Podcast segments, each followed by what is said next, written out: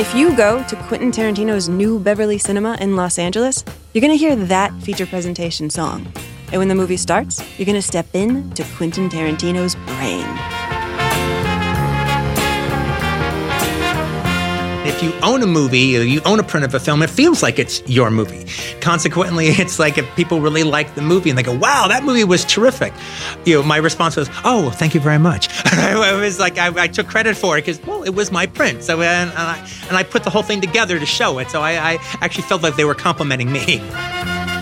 This is Quentin Tarantino's feature presentation, a new three part podcast miniseries hosted by me, film critic Amy Nicholson of Unspooled and Halloween Unmasked. Before the release of his new film, Once Upon a Time in Hollywood, Quentin and I sat down to talk about five films that he's programmed at the New Beverly, and we wound up talking about his life, his work, and how this movie crazy kid became a director who defined a generation. Waiting for the lights to go down, and no one knows what to expect. Is this going to be one of those special times? Is it not going to be one of those special times? Is it going to be a forgettable time? The first episode of Quentin Tarantino's feature presentation is out later this week. It is the closest thing to sharing a bucket of popcorn with the man himself, so subscribe now wherever you hear podcasts.